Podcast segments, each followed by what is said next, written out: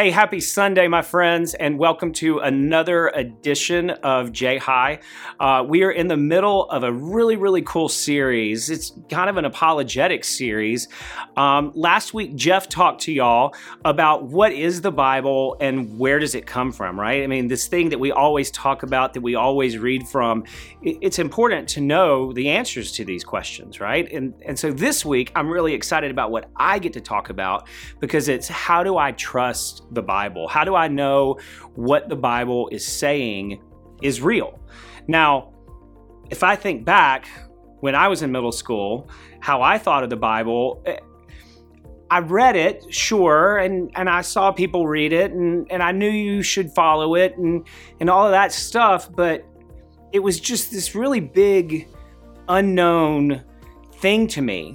And because it was this really big, unknown thing to me, I never really tried to apprehend it with my mind, right? To understand what it was saying and why it was saying what it was saying. And so it was just kind of like this far off thing. And I, yes, I believed in God and I would have called myself a Christian, but I didn't have an actual understanding of what the Bible was. Because here's the truth, my friends the Bible, and when you read it, because it's God's revealed will to man, when you read it, it is the exact same thing as if God were sitting right next to you on the couch that you're reading it on, speaking to you, right? It is literally God's word. But again, that can sound really, really, really big. So let's take a look at what the Bible says about the Bible, for instance. And for that, we're actually going to go to 1 Corinthians chapter 15. In verses 3 through 8, Paul says this. For what I received, I passed on to you as of first importance that Christ died for our sins according to the scriptures. Here's why Paul says that, right? So Paul's basically saying, hey, Jesus died and he died according to the scriptures. He's referencing the prophecies of the Messiah, right? The, the Old Testament, that's what we call the book that they used at that point, literally prophesies Jesus coming. And so that's why Paul's saying that, right? The scriptures said it that he was buried and then he was raised on the third day. And again, Paul says it according to the scriptures. Again, it's prophesied. And that he appeared to Cephas and then to the 12. And after that, he appeared to more than 500 of the brothers and sisters at the same time.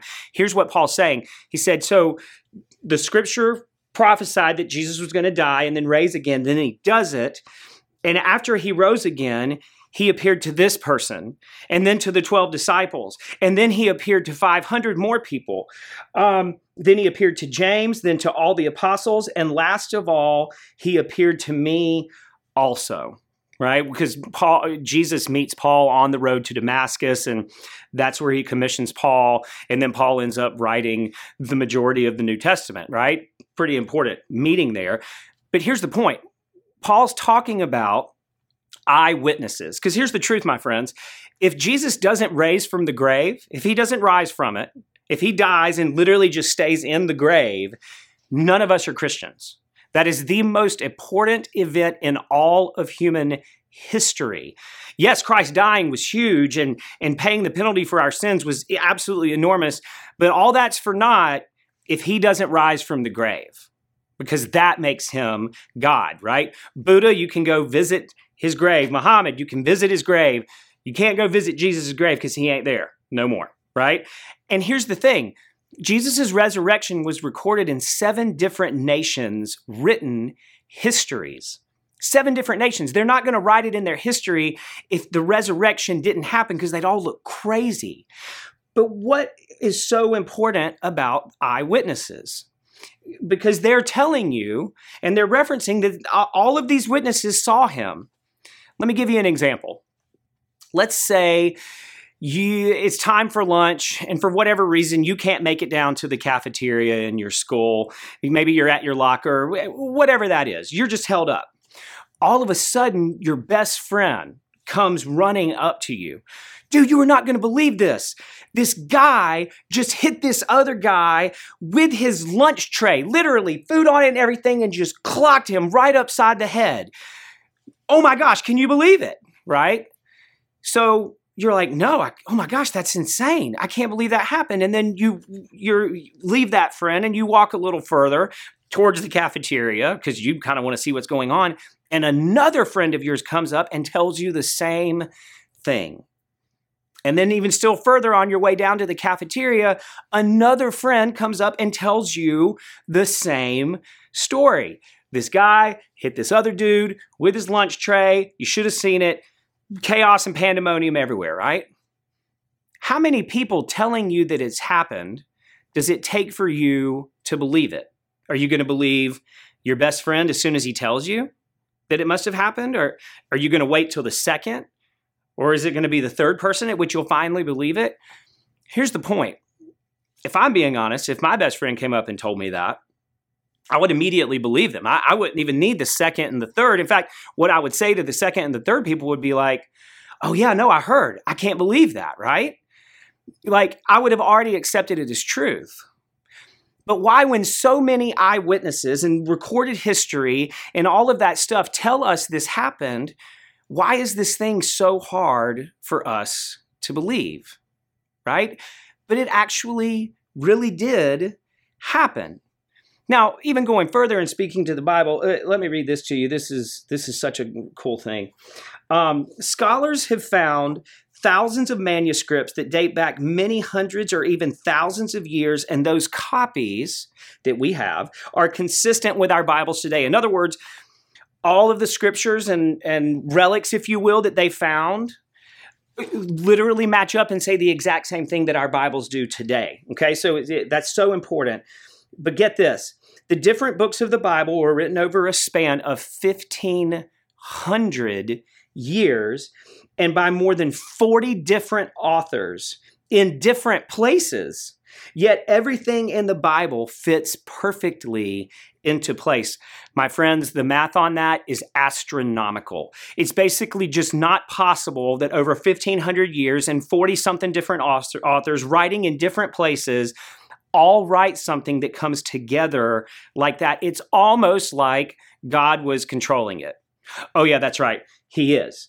Um, so that's really what I want you to walk away with is look, this thing that we're following, there is historical and factual evidence surrounding it. It really genuinely happened. It is recorded history. And so, how many people is it going to take for you to believe it? Now, explaining things like this and talking about the 1500 year span and then talking about the eyewitnesses and for instance in talking about jesus' brother right jesus' brother didn't believe at first that jesus was the son of god i mean i'm sure that if at first he was like you you're whose son uh, you and I come from the same father. You're, you're not God's son, right? But even Jesus' brother at the end believed that Jesus was the Son of God, understood that to be true. Of anybody who's going to say, yeah, no, this is not real, it's going to be his brother. He's his brother, right? But all of those things, here's what I want you to hear, my friends. Those aren't the reasons to believe. Because we learn in Mark 924 and this is the father of the epileptic boy. Um, and whether it's epilepsy or whether it was demons it, it really doesn't matter because jesus comes and he heals right? And and then the father says this i do believe help me overcome my unbelief. In other words this is what i'm saying to you my friends Jesus can use all of these things that I am sitting here talking about and so many more, which is called apologetics, proving through historical context that Jesus was exactly who he said he was. That's what really what apologetics is. He can certainly utilize those things to help you believe. But honestly, the only place that belief comes from is Jesus. So that's your prayer, right? If you don't believe, Father God, I don't believe. Help my unbelief. Cannot wait for you guys to talk about this in groups this week. The discussion should be really awesome. Cannot wait to see y'all again next week for part three of this series. Uh, Davon will be talking. Go ahead and get excited about it. Excited about it because it's going to be awesome. We love y'all, and we'll see you soon.